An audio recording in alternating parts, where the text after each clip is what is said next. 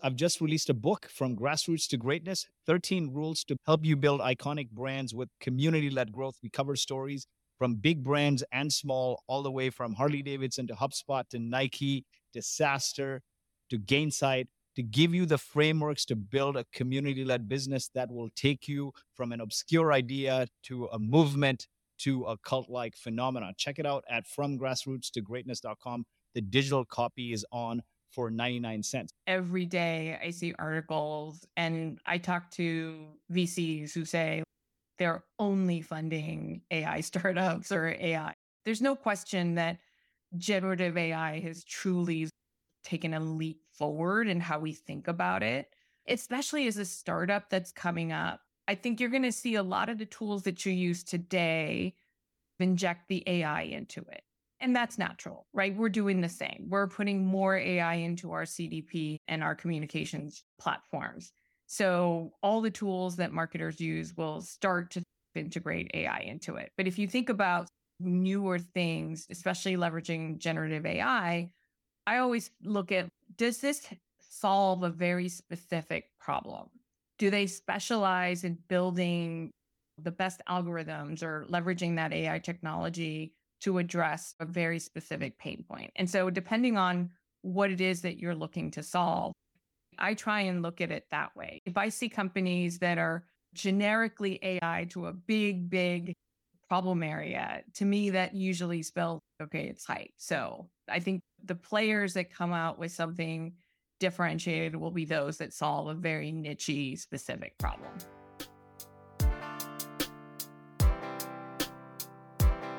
I need some traction. You need some traction. Let's get some traction. Hey, what's up, innovators, entrepreneurs, visionaries, and disruptors? This is your Traction Podcast host, Lloyed Lobo. We're a community of over 100,000 people, just like yourself, on a mission to help you get the methods, the money, and the madness to explode your business growth. Featuring stories and tactical advice straight from those who've done it before, like Shopify, Twilio, Asana, and many more. Hey, folks, our guest today is Joyce Kim, CMO at Twilio. With a market cap of more than 10 billion, Twilio is the leading industry platform that powers customer engagement from voice to video to SMS and email. Joyce brings more than 20 years of experience scaling commercial innovation and growth in the technology sector through large scale digital transformation and brand elevation strategies. Previously, she served as the CMO for Genesys, ARM, and Reich, and held leadership positions at Microsoft and Google. Today, Joyce and I are going to dive into the key trends that'll shape the future of marketing, specifically generative AI and first party data. Welcome to Traction, Joyce. Thanks for joining us. Thank you for having me. Super excited about this session. But let's start with your background. You've had a very impressive career, CMO at a number of places, leadership positions at Giants, and now CMO at Twilio. What led you to Twilio? Give us your backstory. Yeah, an accidental marketer is the way that I describe it because I actually started my career as a programmer. So I was developing and writing code and fell into product management and then product marketing. And as I looked back at my career, I've done the full stack, if you will. So from processor designs to operating systems to applications. And when I looked at the key domain areas of what Twilio does, it's like throughout my career, I have pretty much spent in each area of the business. So when this opportunity came, it was almost like a culmination of everything where video, messaging, WebRTC, and CDP, it was most recently a Genesys with the customer experience platform. It was just really resonant to me with what the company did and how it brought everything together. So that's the story. I interview maybe a hundred CMOs, uh, the top companies, and the majority of them have their start as engineers. They either studied engineering or started in programming. I'm an engineer myself, but I went into product and growth and then became a founder. But Is it that engineers are disloyal or just engineers make better marketers? What is the story that what are your key learnings for anyone else following along? For me, I do believe that having more depth in the technology and the products, especially if you're a marketer in the tech industry, makes a difference. And some of us gravitate towards more outbound. And so we're like naturally more extroverts or something. And so when you put the combination together, it does make an interesting marketing background. And so for me, that's what really spurred my journey going into them. I also think if you're passionate as a product or developer or engineer, you want to tell the story of what you're trying to build. And so marketers do that. And so if you transition there and you've got the firm grasp of what you were trying to do, it does, I think, make a big difference. Any advice or learnings from your journey that could serve as an inspiration for others who are early in their careers trying to move from engineering to product to then maybe marketing leadership someday? To me, it's just try it. I remember the fear of you think, oh, I can't do that, or this seems so different, or maybe it's not something I want to do for a career. I think instead of thinking through the big picture, even if you decide to just give it a try, it will help you be a better product manager or a developer. So, just having that open mind, I think, is the biggest advice I'd give someone earlier in their mm. career. Well said. Openness is the biggest enabler of growth.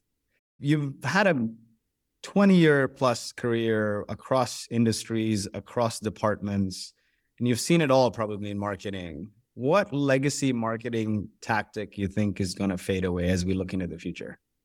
Today, I actually haven't pulled like how many companies are doing this, but it was pretty norm for you to think about what I call traditional audience segmentation based on some demographic or location or whatever it is. There's just a way that marketers thought about our target audience.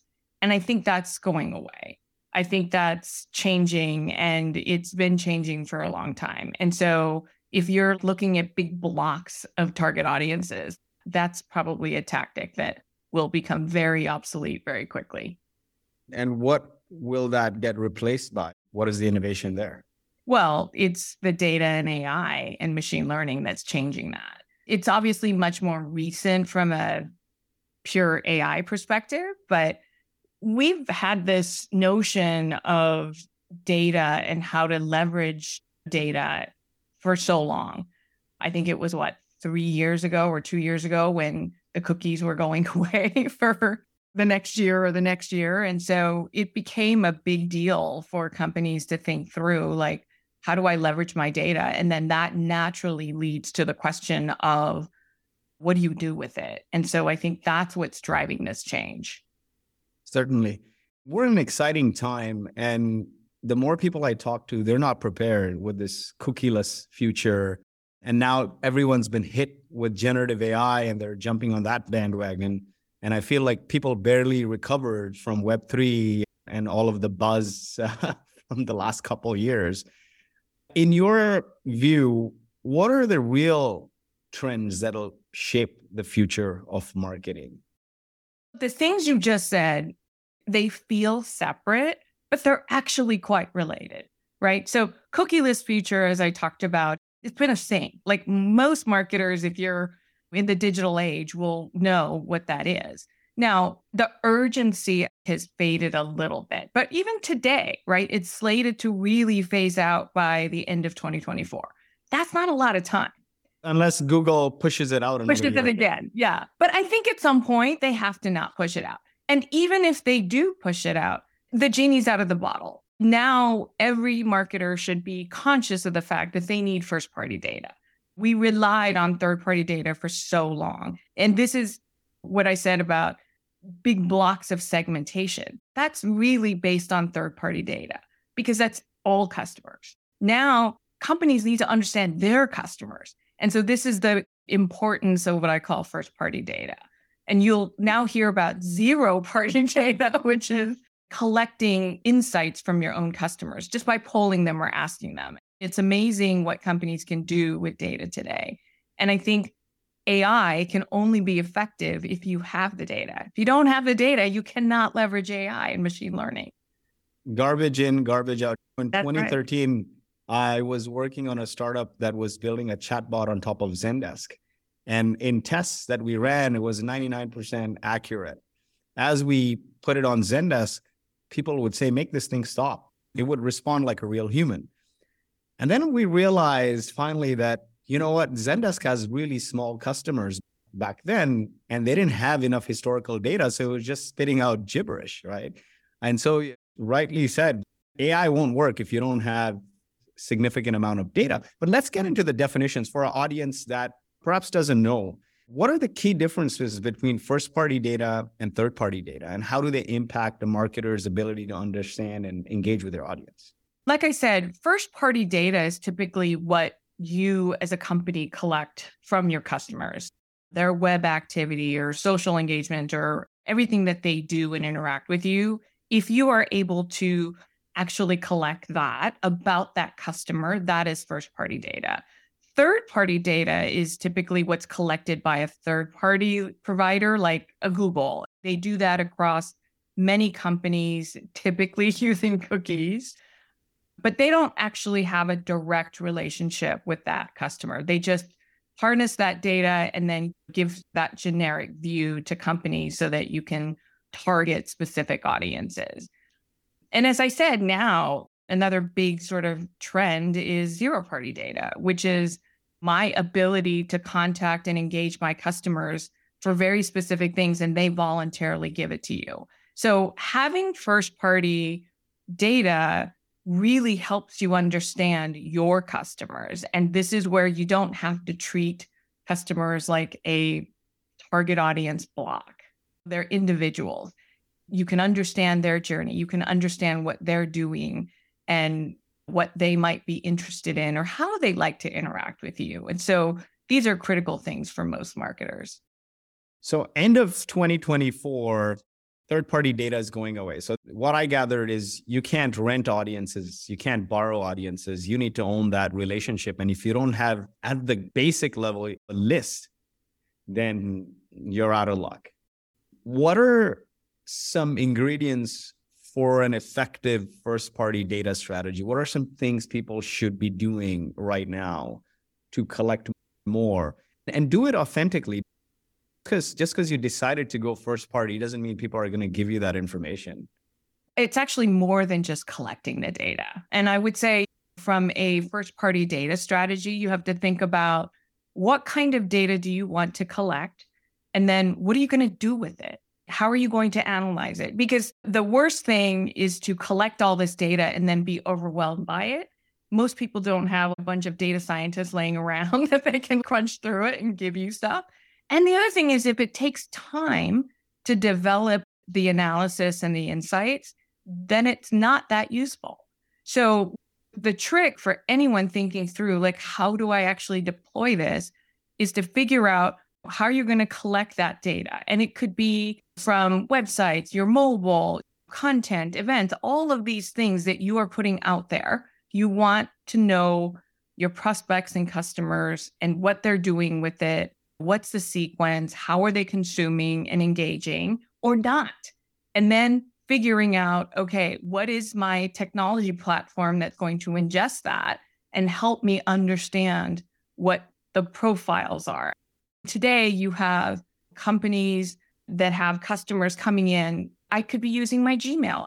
There's so many different ways I could have come from a different company and moved to another company. This identity resolution is a big deal. So I think understanding how to activate that data before you even collect it is one of the key strategies people need to think about. Certainly. Now, let's say you want to run ads. Can you take your email list and upload it to the ad platforms still and create an audience out of it, or that's going away too? You can do that. The worst thing is sending an ad to somebody. Like, I'm sure you have bought a pair of shoes and then you get the ads for those pair of shoes, and you're like, I just bought those shoes. Why are you yeah. sending me the ad? Right? That yeah. company is paying money to send you that ad. And so, what first party data can help you do, again, in real time, is to say, oh my God, you just bought that pair of shoes. I don't need to show you that data. So, even though you're on my list, I'm going to suppress it. That just saved me money. This is true ROI from leveraging your first party data. Dynamic suppressing or real time suppressing of that information. Yeah.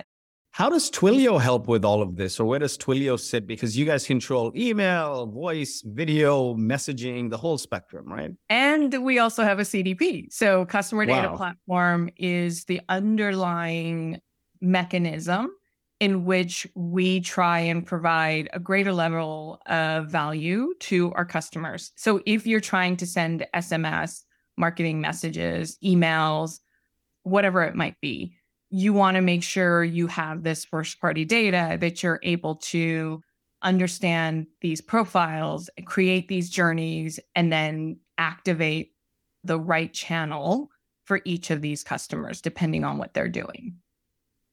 Could you share some successes or case studies of companies that have successfully migrated? What are some steps they took A to Z to get there? Yeah, an online example, Tradesy, it's a peer-to-peer marketplace for luxury clothing and accessories, right? Typical, like I'm selling stuff on the web. Of course, I'm going to use third-party cookies and Google Analytics to understand customer behavior on the websites and searches and things like that, which is great. But they said, look, we want to improve our conversion rates and really better understand what should we show our customers right? Because they're a website you log on they know who you are but they're like okay how do i better do product recommendations and things like that? So they implemented segment cdp which is twilio's cdp platform and we were able to collect so much more data as first party data for them so they could really look at, hey, if a customer looks at these sh- shoes and they go here, they're typically going to buy. Why do they not buy? Do they come back? Where do they come from? There's so much more contextual data that they were able to collect specifically about each customer. And it's scalable to the fact that you can look at each detailed profile, leverage the machine learning to detect patterns. And so this helped them do much better product recommendations so that you had actual conversion rates at much bigger scale than you would have just looking at the traditional third party data mechanisms. The way that I describe it, it's you've gone to Amazon page. They have unlimited number of products, but they're going to show you something very different than they're showing me. And they've got an army of people that can analyze that data to be the best online retailer in the world. Smaller companies don't have that capability to deploy that kind of army, but this kind of technology can help you do just that. That's the beauty of a CDP. And had they not leveraged this, what would be the downside? What would be their struggles? Because they're trying to be piecing this all together, probably not react in real time, wasting money on ads. Exactly. And I would be classified as a middle aged female. you know what I mean? Not a mother or not a professional. There's things that I do that are very different from the block that I may sit in. And I think that level of precision is expected today. That's the only way that you can actually win in digital. So to me, it feels like any company who's not looking at how to do this is really missing out on just overall business goals. I was having a chat with my cousin who's an ad exec at some of the top firms. And he was saying the biggest issue with B2B is they don't market like B2C. They don't collect data like B2C. And consumer brands, they win and they build these iconic brands and cult like followings because they really leverage data and know how to react. And it's not done to that level in B2B. In B2B, it's still CMO of Twilio or co-founder of Boast or Traction. It doesn't go beyond work email and the geo and the title because people do business with people. I am a person, you are a person, like you said, mom, dad, kids, and there's personal preferences. And I think understanding the consumer beyond their work will help you build stronger connections. Talk about that a little bit. Have you seen people leverage that personal or that granularity of data to enhance their B2B campaigns? Yeah. B2B has been challenging from a data perspective because you're not necessarily an individual, right? B2B is targeting a company which is comprised of many individuals. And so I think account based marketing has been the big aha. moment. But if you supplement that to do better account based marketing, you have to understand the individuals that make up that account.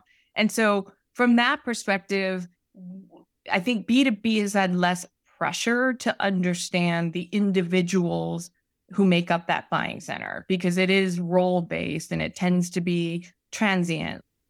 You could be here today, but somebody else is going to be in your seat tomorrow. And so we take a little bit more of an aggregate view in the B2B, but it's just as important today to understand the individuals, I think. And having first party data will allow you to characterize that account in a way that just roles and a entity will not. B2C, as you said, has always focused on individuals and it's always been at scale. So that has been the core problem. But even there, they still have things that they can improve upon. You asked about customer examples. Famous one for us internally, which we love, is Domino's. They were a customer and they did a lot of direct mail because it's, hey, discount on pizza, typically on the weekend. Now you're able to say, hey, these guys like to order pizza on a Wednesday because the mother doesn't like to cook. And it happens to be this particular geographical area. And so you can really get a granular level than previously. Shifting to generative AI here, because we talked about collecting first party data. Without the data, you can't really do much with AI. But there's this huge boom. There's this huge influx of startups focused on AI right now. And every day on Instagram, on LinkedIn, hundreds of people are sharing thousands of tools. I've personally inundated, so I can only imagine what others are feeling here. What is your advice for people in terms of making sense of generative AI and tooling or equipping their marketing stack? I think you're absolutely right every day I see articles and I talk to VCs who say they're only funding AI startups or AI. There's no question that generative AI has truly taken a leap forward in how we think about it, especially as a startup that's coming up. I think you're going to see a lot of the tools that you use today inject the AI into it. And that's natural, right? We're doing the same. We're putting more AI into our CDP and our communications platforms. So all the tools that marketers use will start to integrate AI into it. But if you think about newer things, especially leveraging generative AI, I always look at does this solve a very specific problem? Do they specialize in building the best algorithms or leveraging that AI technology to address a very specific pain point. And so, depending on what it is that you're looking to solve, I try and look at it that way. If I see companies that are generically AI to a big, big problem area, to me, that usually spells, okay, it's hype. So I think the players that come out with something differentiated will be those that solve a very niche specific problem. In terms of best practices for integrating AI into marketing and customer experience tactics, what are you guys doing at Twilio? What are you advising your teams or even other companies you may be advising? There's two things that I that we did. One, I started actually internally. If you really want to understand how it can benefit your marketing, I think you have to experience it. So looking at your teams like PMM and content marketing teams, there's no question. And I remember telling the teams, you are not to write anything from a blank sheet of paper anymore. You shouldn't. There's no reason to, right? Try it, see what it gives you. Now, what we have found is it gives you a very strong first draft, but there isn't the Twilio voice. There isn't specifically how we want to come and the details that make us unique. And so that's the part that marketers can focus on leveraging these types of things. The other thing, if you look at customer experience, you want to make sure you're leveraging these tools to make it better for them, not so much today, at least for us. It isn't an internal productivity kind of exercise. At the end of the day, if I can do more with less, but I want to genuinely use this to try and come up with better content or more engaging stuff that my customers would like instead of doing 10 people's work with two. I've just released a book from grassroots to greatness 13 rules to help you build iconic brands with community led growth. We cover stories from big brands and small, all the way from Harley Davidson to HubSpot to Nike to SaaStr to Gainsight to give you the frameworks to build a community led business that will take you from an obscure idea to a movement to a cult like phenomenon. Check it out at fromgrassrootstogreatness.com. The digital copy is on for 99 cents.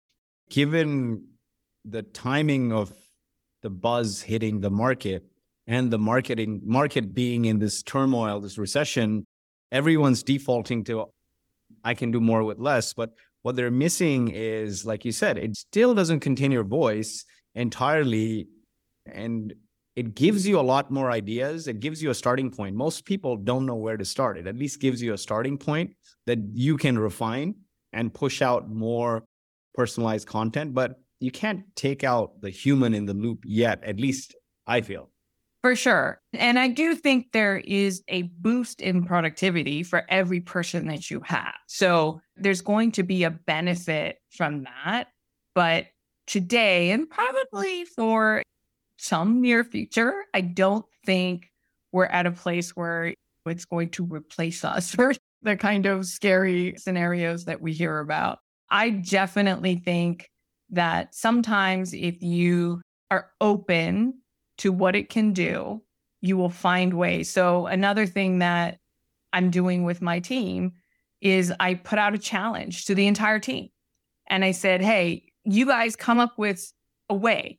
I can't think of everything, and I'm not going to just limit it to function. Tell me your creativity, and whoever can come up with the best way that they have leveraged this technology will have some prize for. So it's something that engages them, it encourages them to think outside of the box and really test out some of the creative ways that they can leverage it. What are your favorite use cases right now with uh, AI in marketing? Maybe different functions you're touching across the customer journey with your role. Maybe it's creative, maybe it's copy, maybe it's lead scoring or just generating whole campaigns. Where are you having the most fun or you're most excited about? There's two or three areas that I see huge potential and opportunity for. If you think about us and what we do at Twilio, it's all about customer data, harnessing that data and activating that data, right? So you have this capability to really understand individual journeys. Now, the hardest thing has been applying those. You know who to activate it to. Imagine if you could write 5 million individualized emails or text messages or whatever it's going to be tailored to that person.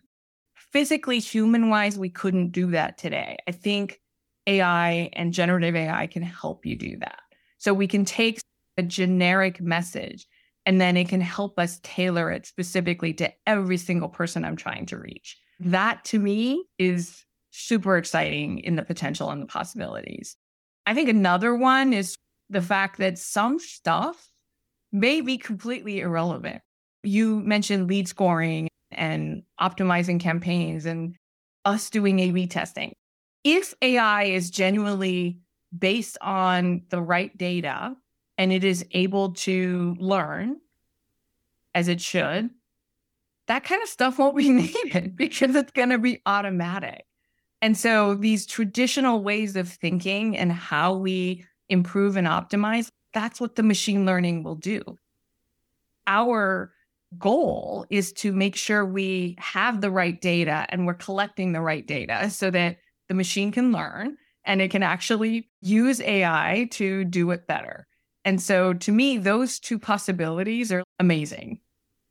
I'm looking forward to a world where I can either via voice or chat UI give a prompt that says, create a campaign for XYZ audience in XYZ category demographic and optimize it until you get X conversion.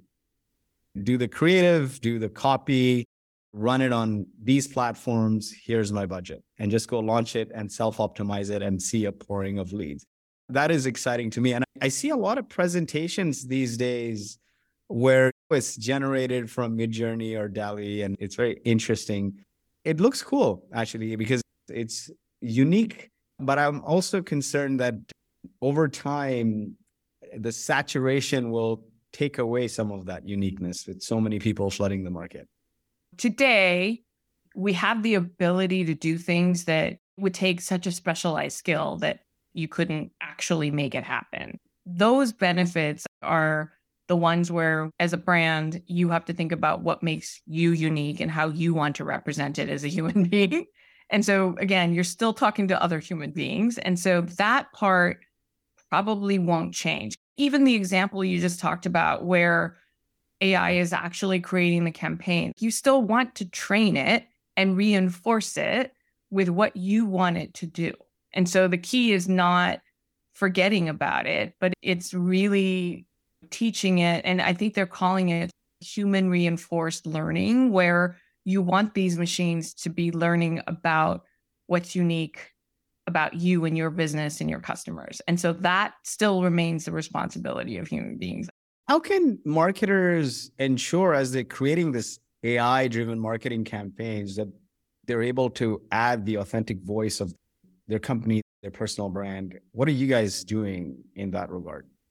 Like I said, I think today the technology is still early enough to where it's not able to automatically do that. Now, as we progress the technology, I want it to learn what it is. And I think it's not just the company as a blob itself, it's the people, the creatives, and the minds that we have, right? You want to try and inject some of that uniqueness into it because that still, to me, remains the differentiator. Now, whether AI progresses to the point where it does become reflective of that or not, I think is to be seen. But to me, the way that we can keep true to that is to make sure we are leveraging whatever it is the creative or the thoughts or the content. Like I said, it's the starting point, it's not the end point.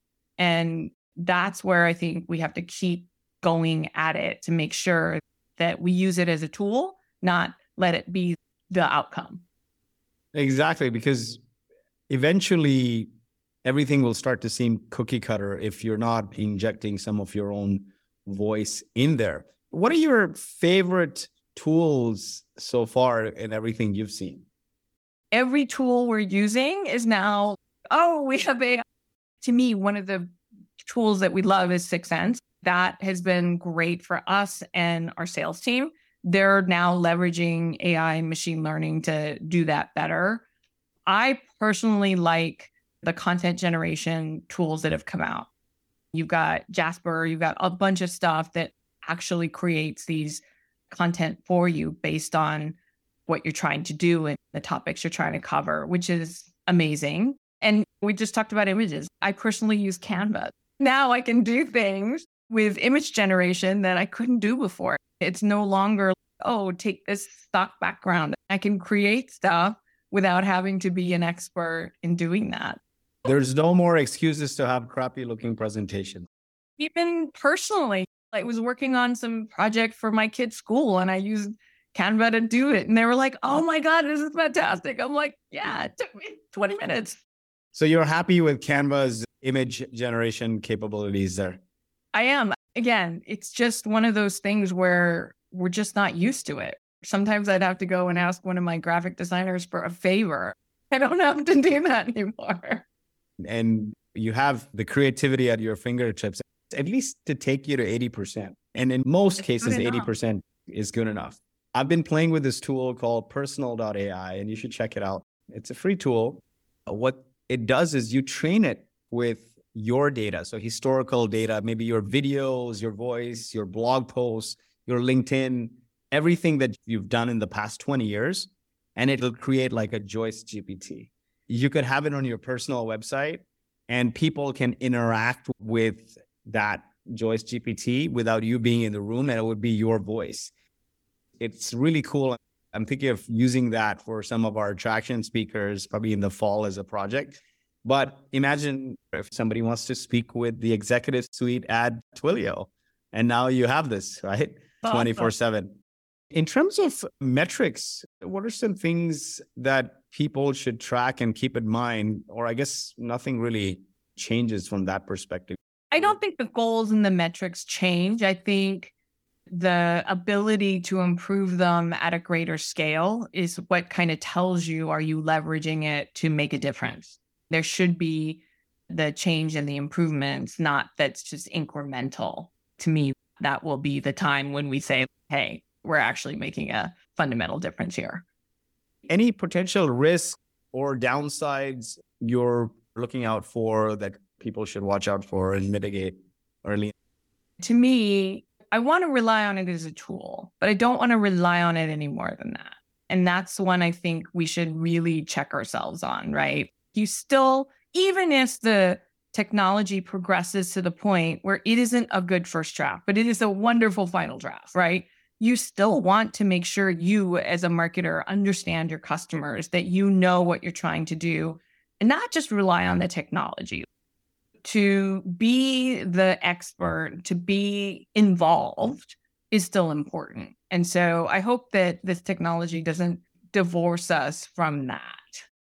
With this AI boom, we're seeing thousands of startups focus on AI. How can these startups differentiate themselves? Everything is AI, everything is generative AI. It is. And like I said, I don't know that you can truly differentiate because again everybody is injecting it into what they already do but what new problems can you solve i fundamentally believe ai at this nascent stage is all about a specific problem we are not at the point where it's more general to a large function it becomes content it becomes ad spend it becomes something very specific because they have developed that specific capability of the algorithms to do that. And so I look at what one thing can I solve with AI and deploy a solution to that. And you'll build on it from there. And the things that you've already got that's working for you will inject AI into them. And so there's a cross pollination effect that will eventually come. But I think the best thing is to think through what is the one thing I want to try and solve for that. Now, in all your career, what has been your favorite campaign? I may have some recency bias here, but when I think back at something really that I just felt from the heart was amazing, when I was with ARM, we had this program called Generation Z. And the whole idea was to really tap into the next generation and how they think about technology. They're the future and they're the ones that are really going to use what we're doing. And so we featured these 12, 13, 14 year old kids who were actually CEOs of companies.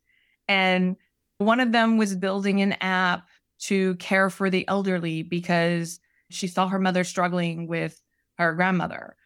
Another one was in security to feature these kids and the way they think and to give a perspective to the leadership today was fascinating. We had them on stage at Mobile World Congress, I think in 2019. Literally every single keynote referenced those kids. So to have these young minds be an inspiration was truly enjoyable for me. That's something I'll never forget. Now, in terms of your biggest marketing failure and what lessons we can learn from it, anything come to mind?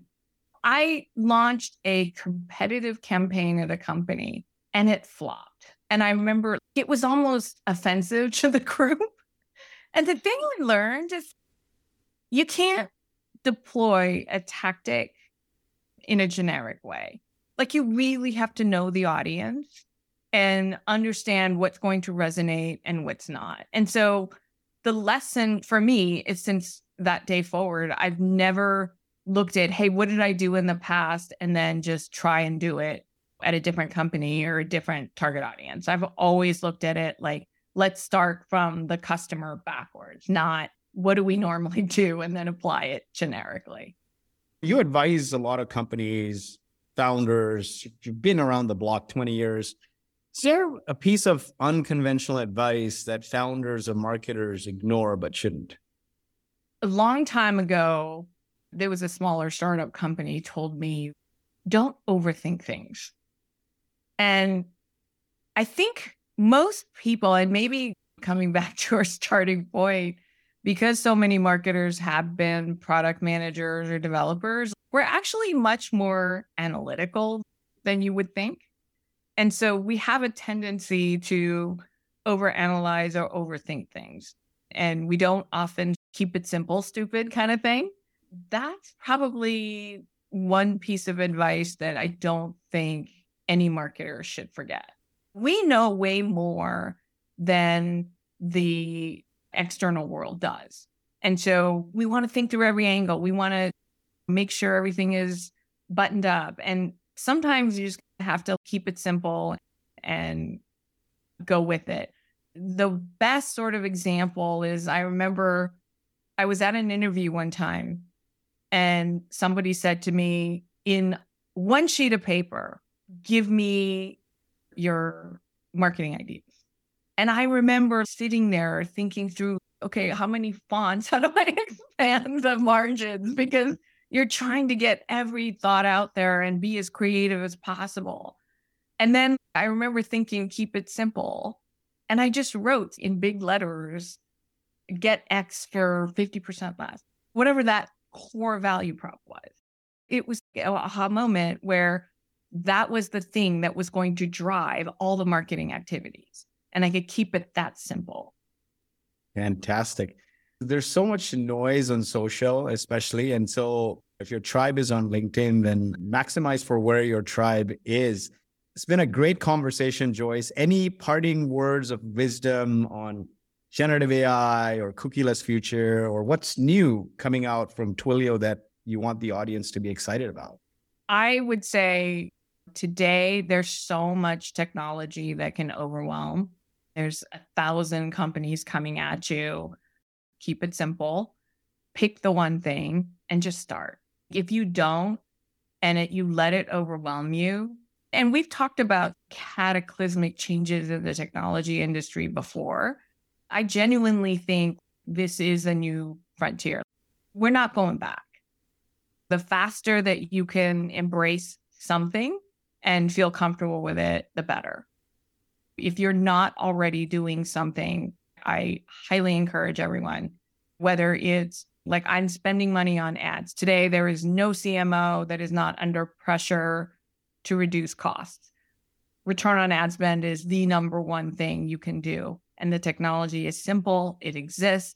So just do one thing and get started.